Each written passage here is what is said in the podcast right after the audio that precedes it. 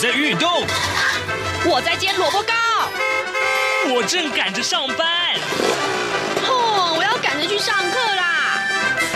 这个时候，我们都在听夏志平制作主持的《早安台湾》。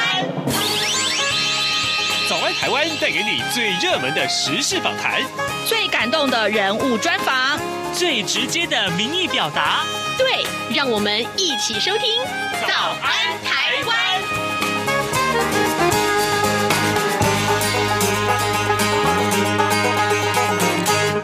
湾》。台湾！我是夏志平。今天是二零二一年的六月三号，星期四。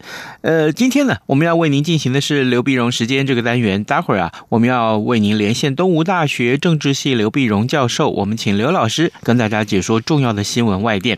啊，提到了六月三号，今天是禁烟节。当然，啊，当年的禁烟的这个呃原因啊，还有呢，就是呃这个相关的一些意义，我相信各位听众应该十分的了解。不如这样子吧，今天既然是禁烟节啊，呃，各位抽烟的朋友，您可不可以少吸一点烟，好不好？哦，或者说今天暂时先不要抽烟，可以吗？诶，这在防疫之下，说不定这是一个快活的一天啊。好，呃，这个在跟刘老师连线之前呢，志平有一点点时间跟大家说一说各平面媒体上面的头版头条讯息。来，我们看到三大报啊，联合报上面啊，还有中国时报上面都锁定的是疫情的部分。那，《联合报》的标题提到了新北市的长照机构，还有淡水的马街医院，还有一家企业叫金源电子，还有呢就是文化大学的宿舍，很多个地方快速的爆发群聚感染。个案，那我们看到联合报的内文是这样提到的：台北市信义区的长照机构传出了新冠肺炎群聚感染之后呢，新北市的土城还有基隆啊，也传出了长照机构分别有三十三个人和五个人染疫。土城的案例当中有九十九岁的长者过世了。那么淡水马街呢，因为全院普筛啊，结果发现了发现了这个六名的患者，还有四名的陪病家属以及三名的。护理师是确诊的，而国泰医院呢，也有一位急诊医师确诊。此外呢，我们看到文化大学的宿舍大轮馆呢，也有四名的住宿生啊，他们是确诊的。而台北市政府针对宿舍的三百一十四名的学生快筛，结果检出了十四名的阳性。那么，封测大厂金元电子发生了医工宿舍群聚感染，两天以来一共有十三个人确诊。苗栗县政府框列了。接触者有两百二十七个人核酸采检，昨天下午检出了二十六个阳性。那么群聚感染事件呢，已经快速的在各地发生了。指挥中心统计啊，全台有超过三十家养护机构的住民或者是工作人员是确诊的。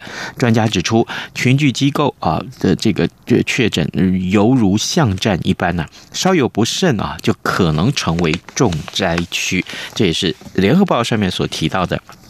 提到了重灾区，《中国时报》今天把它就放在、呃、这个头版头条上面，更明确的指出啊，三十个长照机构啊的经传染疫。那么，在《中国时报》也在标题上面告诉大家，昨天昨天的这个单日新增加的个案，还有校正回归的数字加起来，总共是呃五百四十九例，五百四十九例。那么，《自由时报》上面则是提到了这个呃纾困啊的这个方式，呃，因为纾困的范围。扩大了，所以总共有五十五万人可以受惠。本土疫情严峻呢，许多的基层劳工的生计受到了冲击。行政院将会扩大纾困四点零。那么，对于没有一定雇主的劳工等纾困啊的这个补助的话呢，呃，纳入投保薪资两万四千元以上的无一定雇主劳工和自营业者，也可以领到一万块钱的纾困金。再加上去年没有获得补助，今年符合。这个纾困资格的劳工啊，新增加受惠的人数大概是五十五万人，而去年符合纾困的自营业者超过了一百一十二万人，两者加起来将近有一百七十万人是受惠的。好的啊，现在时间是早晨的七点零四分五十二秒，我们先进一段广告，广告过后马上就回到节目的现场来。新冠肺炎疫情来势汹汹，要怎么办？别担心，只要确实的勤洗手，就能有效防范哦。对对对，洗手口诀我都记住了，要内外夹攻大力丸，彻底清洁手掌、手背、指背、指缝，还有大拇指跟手腕。最重要的是，整个过程要搓洗四十到六十秒，才算是有效的洗手哦。RTI 中央广播电台跟你一起守护健康。早安，台湾，你正吃着什么样的早餐？吐司加火腿蛋，咬一口，然后收听中央广播电台。早安，台湾，刘碧荣时间。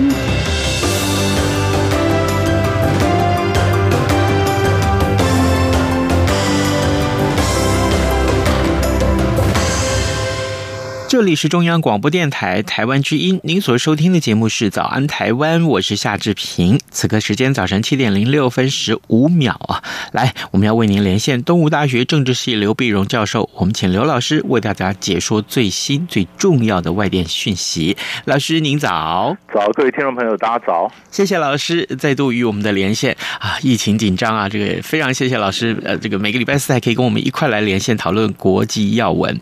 老师，首先我们看到上。礼拜您告诉我们，这个以色列跟这个哈马斯的交火啊停火了。那但是后来这个美国的国务卿啊布林肯他就前往中东去呃跟很多国家的领导人见面。老师，我想请您为我们解说一下，他跟哪些国家的领导人见面，然后又谈了哪些话题呢？对。那么这中东的这个后续呢，就分成几块哈。那么当然，就布林肯他就到中东去，那当当然跟以色列了，跟这个巴勒斯坦呐啊，埃及啊，他们都都谈了，都谈了。那么最主要的最主要的原因就是，我们看到几个重点。第一个呢，就是呃，他当然去撒钱了啊，撒钱。那么就表示说他要他要重建嘛。他就美国本来就太倾向以色列了。那么现在开始要逐渐往中中间方面或者往巴勒斯坦方面去做一些调整，调整。他向他表示呢，像呃要求国会拨款七千五百万美元帮助巴勒斯坦重建。那么向加萨呢提供加萨走廊呢提供五百五十万美元。那么并且恢复向联合国巴勒斯坦难民营提供了三千两百万美元啊。那么同时表示他支持的这个巴勒斯坦建国啊。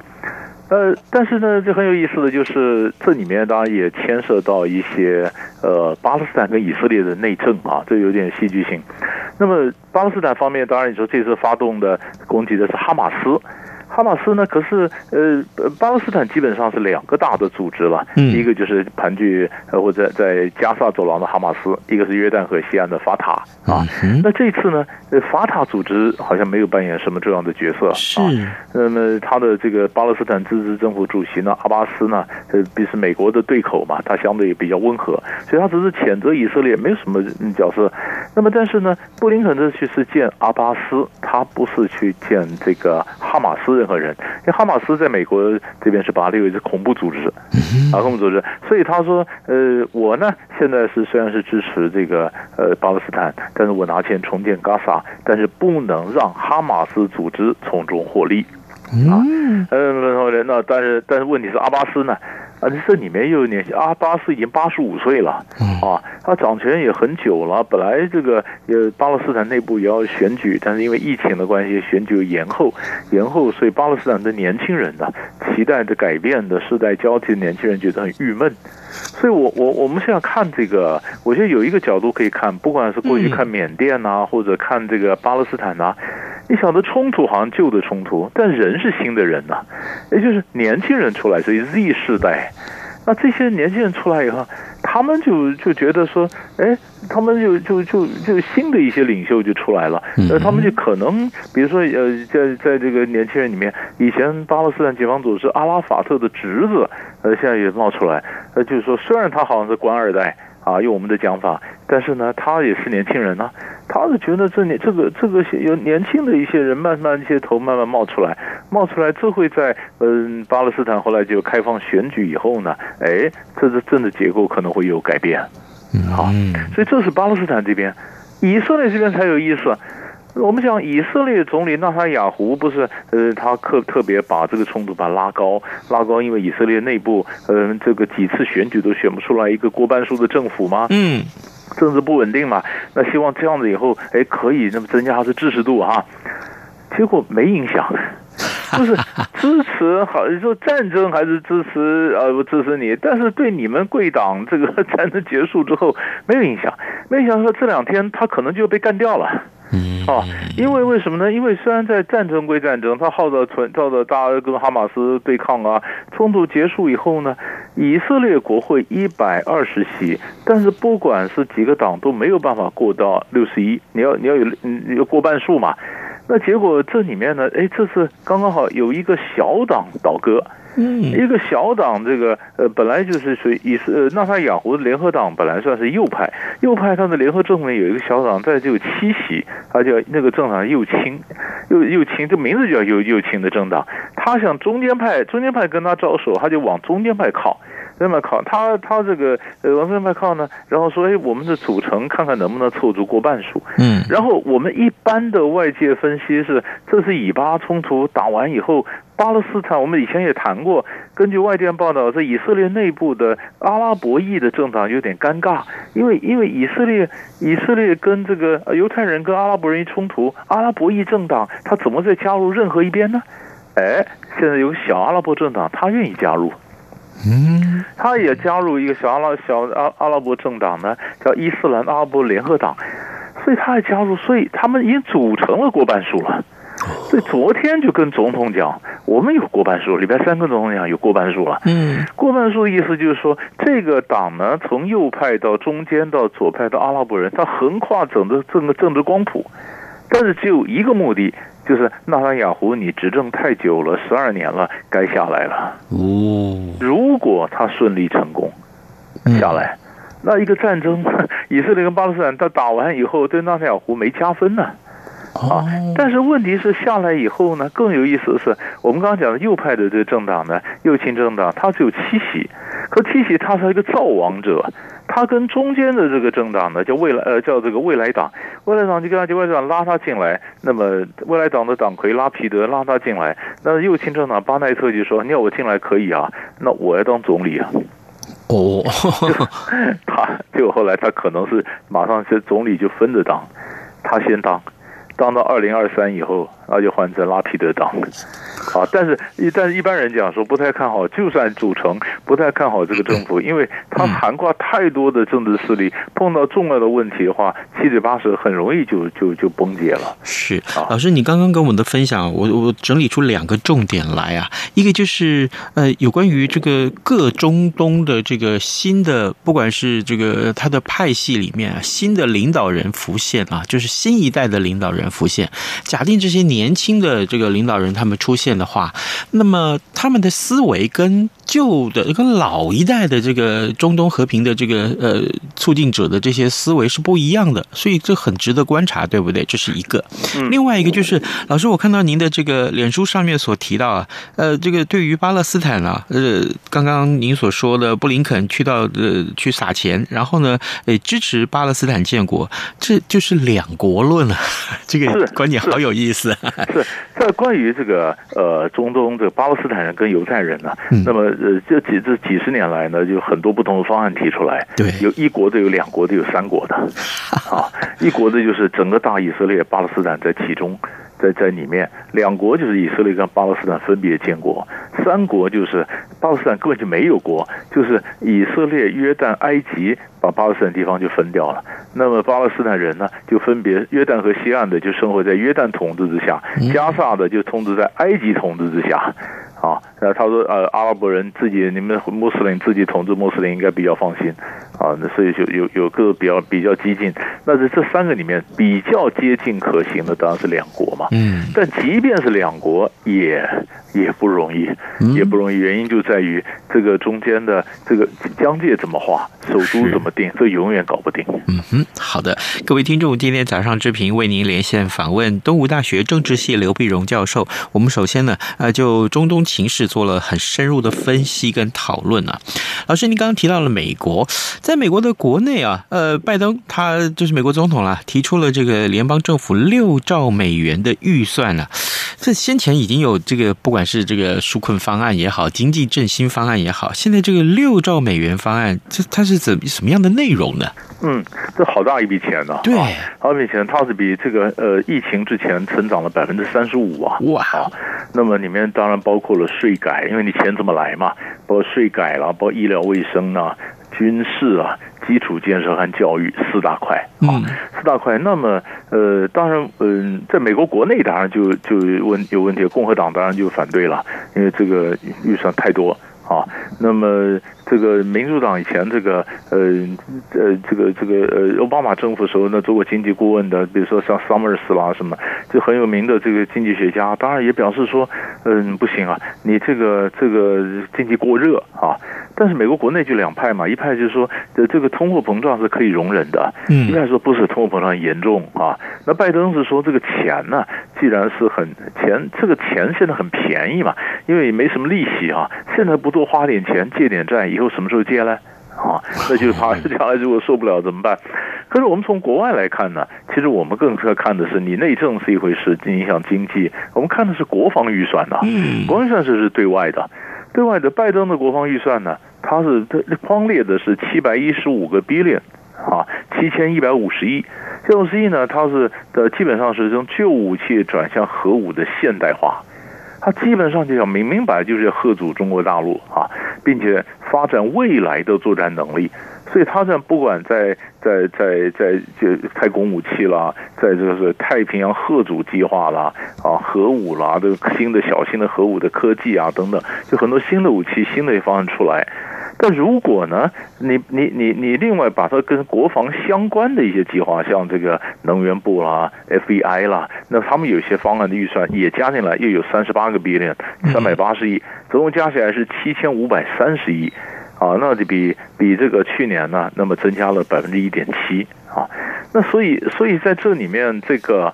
呃，这个就明摆着就是，他这个大的国防预算，呃，是以中国大陆为一个假想敌的一个整个整个设计，是啊，这可以可以可以看得非常明显。嗯，好，这个呃相关的这个预算，它有一点蛮有意思的，它好像也不太想引起美国民众的注意嘛。是，所以所以美国媒体在报道说，你这么大一笔钱哈、啊，你说那个礼拜五啊，礼拜五才提出来，礼拜五大家忙着要过周末了。啊，就是就是就是希望你一起来，不会造成大家哇一阵哗然啊。那经过一个周末稍微冷却一下，那可能就好一点。有意思啊。好，接下来我们看到欧洲，呃，上个礼拜老师您跟我们分享，就是白俄罗斯啊，它劫持了这个呃瑞安航空啊，是一个联航了啊，这个客机事件，这个非常非常的离谱啊。那它的后续情况如何呀？对这个这个劫持这个离谱的事情发生以后呢，那当然当然了，他这个呃欧洲欧洲欧洲当然紧急开会嘛，紧急开会就对对白俄罗斯就关闭了天空，关闭了他的机场，对吧？所以白俄罗斯人，如果你要出国，你要到欧洲去，你就当火车了，你不能坐飞机了啊。那么那那那那那俄罗斯呢？那当然就挺白俄罗斯。俄罗斯白俄罗斯呢，当然是一些欧洲的飞机啊，什么呃，本来就要到到有你还欧洲，他我也我也闪过白俄罗斯的领空啊，那我就走到俄国的领空，俄国就不行，那那这个航线改变要重新申请，所以在在前面几天呢，就挡掉了挡掉了几个欧洲的飞机，而且飞机就折返了。这后来，后来当然现在这也改善了，因为这一块呢，就是俄罗斯讲说六月开始我都同意了，那现在已经六月了嘛，嗯，六月什么从礼拜四开始，啊，那个飞飞机就可以开始飞了。但是有意思是，那卢卡申科呢，他呢就是看西方这样围堵他，这样他就到俄罗斯去取暖呐、啊，就上礼拜五他就跑到俄罗斯去了。俄罗斯呢后来跟普京见面啊，普京还 还带着他到呃黑海边的城市索契啊，上了游艇啊，带他去看，然后表示支持你。支持你呢，一则就是呃给给钱嘛，给钱又给个五百个 million 啊，五百 million，然后第二个呢，当然就是呃去年年底就是答应给他一些一笔也一亿美金的一个援助啊，这是其中一个部分。那么普京也替这个卢卡申科讲话，他说这个呃你你说他把飞机截下来，美国你当年你也干过这个事啊啊，以前玻利维亚的飞机上面说啊那个斯诺登可能在上面什么，美国也截过这个飞机，那为什么你做我不能做呢？哈、那当当然当然美国当然有很多理由，那是不一样的状况啊等等，但是但是更重要的是。俄罗斯为什么那么挺白俄罗斯呢？因为俄罗斯它需要白俄罗斯帮他当个缓冲啊。因为俄罗斯如果没有白俄罗斯什么，他就直接跟欧洲也被对上了，所以他就要拉着白俄罗斯。白俄罗斯晓得你也需要我嘛。啊，那过去呢？呃，普京呢好几次就说想跟白俄罗斯跟着合并好了，但是白俄罗斯就一直抗拒合并。他呃他喜欢在欧洲跟俄国中间摆荡，这样他们有更多的政治筹码。那现在呢，欧洲对白俄罗斯进行孤立以后，白俄罗斯就往俄罗斯靠得更紧了。靠得紧了，那当然，普京现在援助他，那后面当然还有那更有更更帮方便了，或更有多的谈判筹码。他说你干脆就加入我们，你靠过来好了。呃，所以所以你看，俄罗斯呃，他帮助他或者白俄罗斯去取暖的同时，还要考虑取暖同时我怎么样不要真的被普京真的收编了。嗯，呃，比如他里面对，所以这里面又还呃，就看看还有后续是怎么发展。好，但是但是这会这会变成美国跟俄罗斯见面，呃，就是美不是六月他们美俄要举行高峰会议嘛？但是一定还会谈这个事情的，还要谈的。如果说呃白俄罗斯的事情还是没结，那记者还是没放啊，呃，你变成一个问题，所以。也有人西方讲说，白俄罗斯呢是欧洲的北韩呐，跟这俄俄罗斯中国，白俄罗斯的北韩，你要挺他，可他又是一个制造麻烦，呃，很难很难控制。啊，所以对俄罗斯说不定也有点头大，对着卢卡申科到底该怎么做？所以他们的关系应该还蛮微妙的。两个问题啊，一个那白俄罗斯会不会失控啊？这是一个啊，另外一个就是老师，你刚刚提到那个记者啊，他叫这个呃普罗塔塞维奇，那他他你还是没被放，那他现在近况是什么？近况我就不晓得了。近况他他是他是录，他是当然也也有强迫他录影嘛，也公公布说他这个也也组织了去年的抗议啊什么的啊。只是只是因为我觉得去年因为因为卢卡申科他这个这从一九九四年开始当选以后就已经在位二十六年了，嗯，二十六年，所以他的这个我就他有点有点没有太大的自信。所以为什么我刚刚前面讲说世代呢？因为你说这个记者他才二十六岁啊。对，二十六岁，他的网络上的或者怎么样，他也许有一点声量，所以变得像的卢卡申科是老人呐、老人一个老独裁者，他对一些年轻人，二十六岁的年轻人，他觉得哎呀，这受不了，这可能是威胁，要要干冒大不讳，把这飞机拦下来就抓一个二十六岁的小，那个等于小对他来讲是小鬼一样。哎，这个其实这个里面时代的这个问题就有趣了。嗯，好，老师，最后我们还有一点点时间，我们来看看中国。呃，这个过去我们常常才提到中国的人口政策一胎化，就是真的每个家庭呃每一对结婚的年轻人只能生一个孩子。那现在有了很大的转变了，可不可以请老师为我们说这当中的转变是什么呢？是。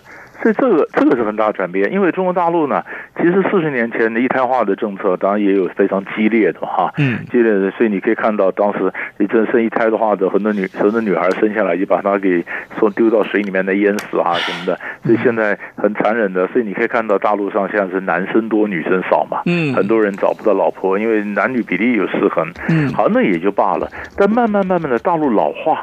所以现在各国都出现的问题，那中国大陆的人口红利慢慢就快逐渐没有了，那老化怎么办呢？所以中国大陆一开始前一阵子就已经开放说可以生二胎，也不过印象里也没有几年前的事情，就说你可以开放生二胎，二胎发现还是不够，还是不够，所以在五月三十一号中共中央政治局会议的时候呢，那就决定说开放可以生三胎。啊，三胎，三胎那三那三胎，但是还但是一般讲，那你是中央政治局决定，那变成具体的政策配套，什么时候开始开始执行，都要看到后面后面的这个看看到再宣布了。但是这里面有意思，就是外国媒体呢，就马上就报道这件事情啊。哎呀，你看中国大陆，你看对照以前那么呃雷厉风行一胎化，这是很大的转变，因为人没有了，你劳动力没有了，国力就会逐渐开始衰退。嗯，好，现在问题在哪里？问一下，我今天开放叫你们生，那、啊、你们就会生吗？那很多年轻人说养不起啊，对，不生啊，所以要看配套啊。而且现在现在生不以生不生的问题是有我们两个夫妻两人过日子过得挺好的啊，呃两一个小孩两个小孩可以，三个小孩呃多了一点吧，所以所以所以说问题就是到时候如果还是农村生，都市不生。会不会有这样的问题？这是在大陆上社会学家、人口学家他们要去烦恼的。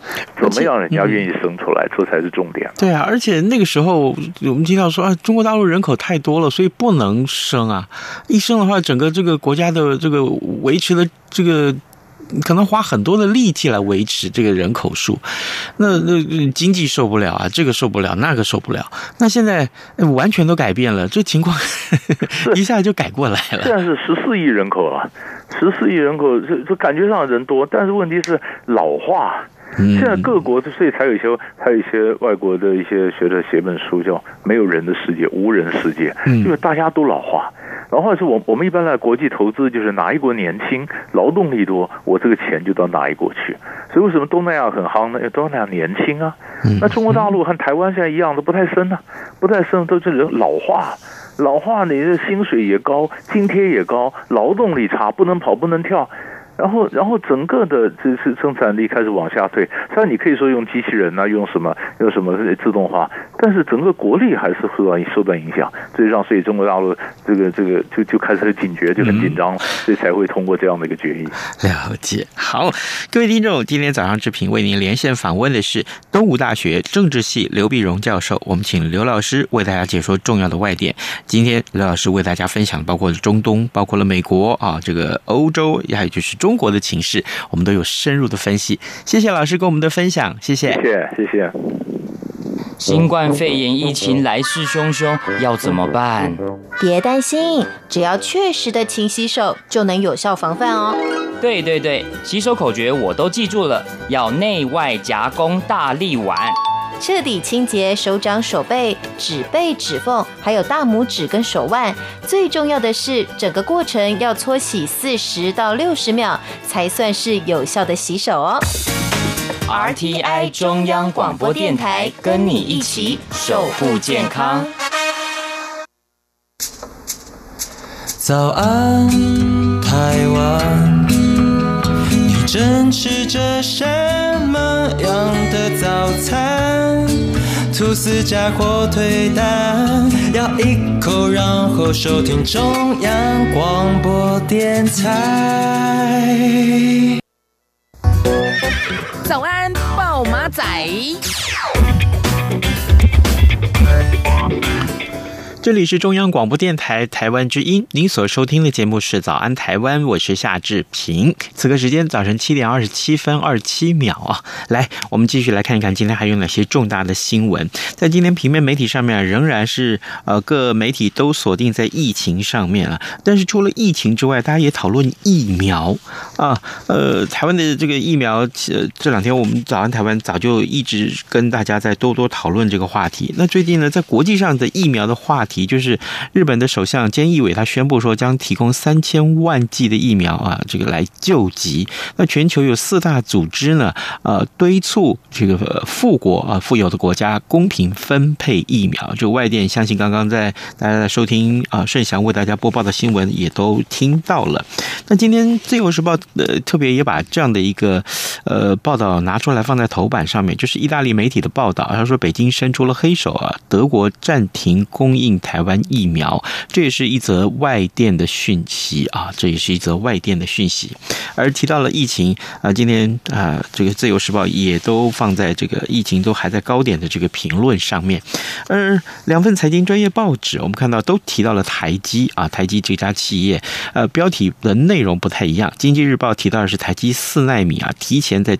第三季要试产呢，凸显了先进制程的优势。因此呢，台积也拉开了跟三星还有 Intel 他们的技术的差距啊，有助于持续抢下苹果跟这个超微的订单。所以呢，接下来看看这个今年现在已经六月了嘛，对不对？那可能马上大家关注的是。这九月苹果是不是有这个新的这个产品问世？但是这个产品早就在前几呃去年就已经呃订单都已经定下来了。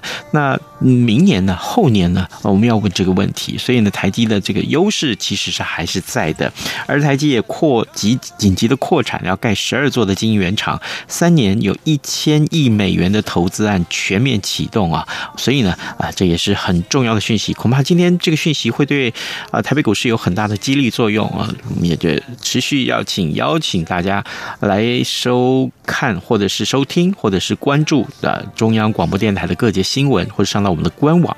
今天节目时间也到了，志平就跟您说拜拜，咱们明天再见喽。反正过了十二点，好多一样被丢弃。